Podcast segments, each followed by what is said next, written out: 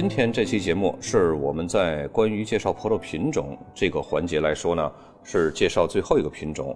我们在以前一共介绍了二十一个最普遍的品种和国际品种，除此之外，那些个非常小众的本土品种，我们就不一一介绍了。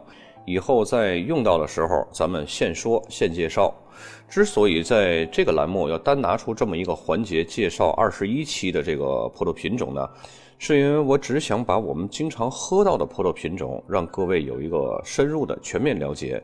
因为这些葡萄品种啊，都是为了我们后面要讲述的那个环节——世界主要的混酿风格来做一个铺垫。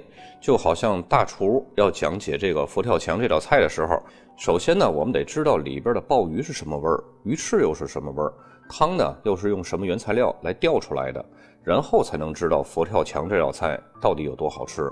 以及它这道菜是怎么样演化出来的？其实我们后面要讲到的世界主要混酿风格呢，也是各个地区风土人情的一种演化过程。我们这档栏目呢，不仅仅要跟大家聊什么酒是什么样，而且还要跟大家探讨什么酒为什么是什么样，是怎么样进化到我们如今尝到的这种口味和风格呢？所以说，进化和演化的事儿不是一天两天的，需要慢慢来。那么咱们今天就进入正题，今天来说佳美。说起佳美啊，很多人都会联想到的最多两个词呢，就是果味儿和低端。事实真的是这样吗？估计很多人啊，甚至都没有喝过佳美酿的葡萄酒，只是听其他人这么一说，然后久而久之呢，就在自己的心里形成了这么一种刻板偏见了。在这个豆皮儿都可以做素鸡的年代，想要证实一件事物，必须要自己亲自尝试一下。千万不要再用“听说”两个字，或者是“俗话说”这些个词儿。你自己都说了吗？是听说和俗话说，那就不是你自己的。那么我们就必须来客观的了解一下真正的佳美葡萄。佳美呢，它是一个非常古老的勃艮第葡萄品种，直到如今，它在勃艮第还都一直忍受着二等公民的待遇。那么一等公民是谁呢？不用多说，那肯定是黑皮诺呀。佳美最早是在一三九五年出现在文献当中的，那个时候呢被称为佳梅兹。当时的佳梅兹呢被认为是非常恶劣的葡萄品种，因为人们觉得啊用它酿造出来的葡萄酒非常低端，不够好，甚至呢后来以讹传讹的演化成了喝佳美酿造的葡萄酒会对人的身体有害，因而呢就不允许在勃艮第再种植了，只允许种植在土壤更贫瘠的博尔莱地区。在一八九六年，佳美这个名字呢被葡萄酒学家正式采用了。通过 DNA 检测显示呢，佳美是由黑皮诺和白高维斯这两个葡萄品种自然杂交的后代。佳美的发芽期、开花期和成熟期都是比较早的，很容易就遭受春霜的侵害。它的生命力非常顽强，枝叶呢却不是非常茂盛。它的果实小，而且很紧密。果粒儿大，果皮儿薄，而且果皮儿的多酚物质含量非常少。多酚物质含量少意味着什么呢？就意味着单宁会非常低，而且风味物质的浓郁度不是非常强。因此呢，控制产量是提升果实品质非常重要的举措。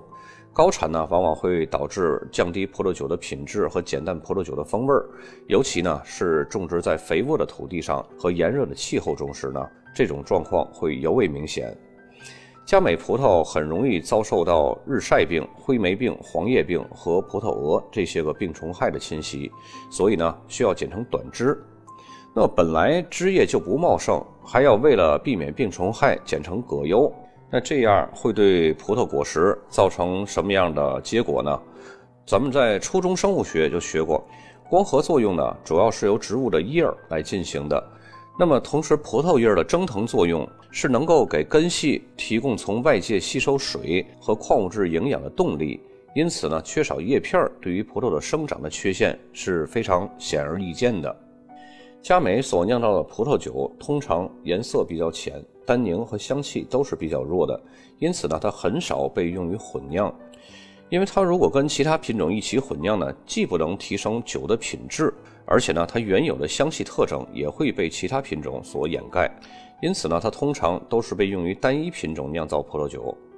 在二十世纪七十年代，法国人发现用二氧化碳浸渍法生产的博尔莱新酒就能够很好的展现出这种品种的新鲜果味的特征。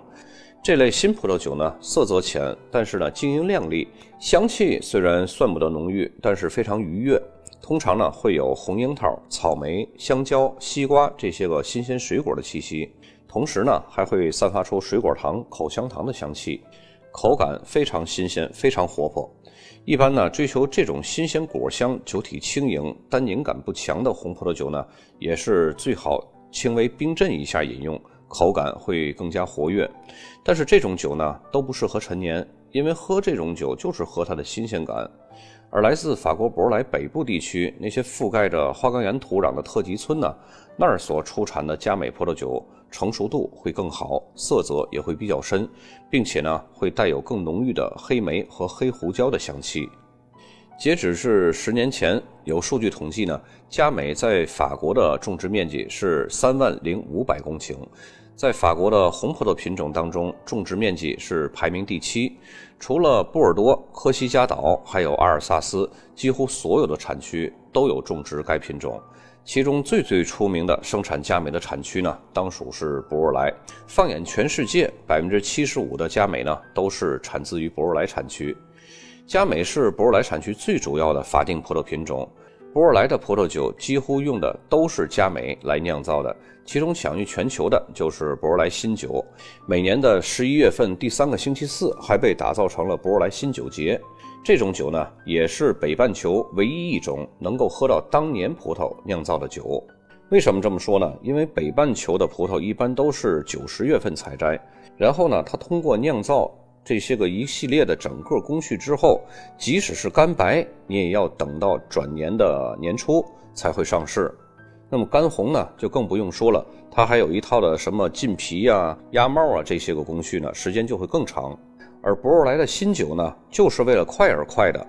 很多消费者呢，喝它也就是喝个新鲜，就好像咱们中国端午吃粽子、元宵节吃元宵一样，不会把它当成一种主要食品。那么以往这种由佳美酿造的葡萄酒，通常是酒体轻盈、果香突出。但是随着市场对这类风格的葡萄酒的需求下降了，如今呢，将近有三分之二的佳美葡萄开始使用更加精细的酿造工艺和更加传统的酿造方法来酿造，而且呢，更好的佳美葡萄还会使用橡木桶来熟成。如今在出产除了博莱新酒之外的佳美葡萄酒呢，口感会更加精致。在不失果味的同时，还会带有更复杂的香料味儿，以及橡木桶赋予的椰子、香草以及烘烤的香气。最好的博尔莱特级村生产的葡萄酒呢，还具有相当不错的陈年潜力，堪比中等酒体的黑皮诺和梅洛。在博尔莱地区以外呢，也许是由于佳美葡萄酒和常见的浓郁型的葡萄酒差异过大，佳美葡萄呢并不受欢迎。毕竟啊，只有博尔莱才拿佳美当做主力品种。在二十世纪八十年代，勃艮第的马贡和夏隆内丘就用霞多丽取代了当时主要种植的佳美葡萄为主要葡萄品种。很多人都会有疑问：为什么用白葡萄品种替换红葡萄品种来种植呢？因为啊，按照勃艮第的风土条件来说，首当其冲的应该就是黑皮诺，那是毋庸置疑的。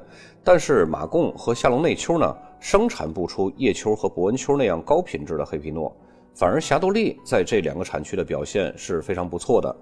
而且呢，生产霞多丽葡萄酒的商业利益要远大于佳美葡萄酒，这就表明了所有的替换不是最好，而是最合适，或者说是利益最大化吧。佳美在卢瓦尔河谷产区呢，是除了黑皮诺之外，种植量第二大的红葡萄品种。这里生产的佳美葡萄酒酒体非常轻盈，有时候酸度会比较高，风格是非常类似于博尔莱新酒的风格。在萨瓦地区，佳美是种植面积最广的红葡萄品种。在瑞士，佳美也很受重视，在这里呢，它的种植面积是非常广泛的，仅次于黑皮诺。在那里呢，佳美主要是用于和黑皮诺一起进行混酿，而单品的佳美葡萄酒在瑞士呢，主要是在瓦莱州和瓦特州这两个地区有生产。佳美在加拿大的安大略省和 B.C 省，因为它酸度比较高，而且由于其红色水果香气以及清新的特点呢，而越来越受欢迎。在克罗地亚、塞尔维亚和科索沃的葡萄园里呢，佳美也扮演着重要的角色。那本期节目的结束呢，就代表着所有的我们要讲到的葡萄品种已经都结束了。然后咱们从下一期开始呢，就进入了一个新的环节，是世界主要混酿的葡萄酒风格。其实混酿风格的进化呢，更是一种葡萄酒的进化。它是通过风土人情和文化背景等众多的因素来进行的进化。本期就到这儿，咱们下期再见。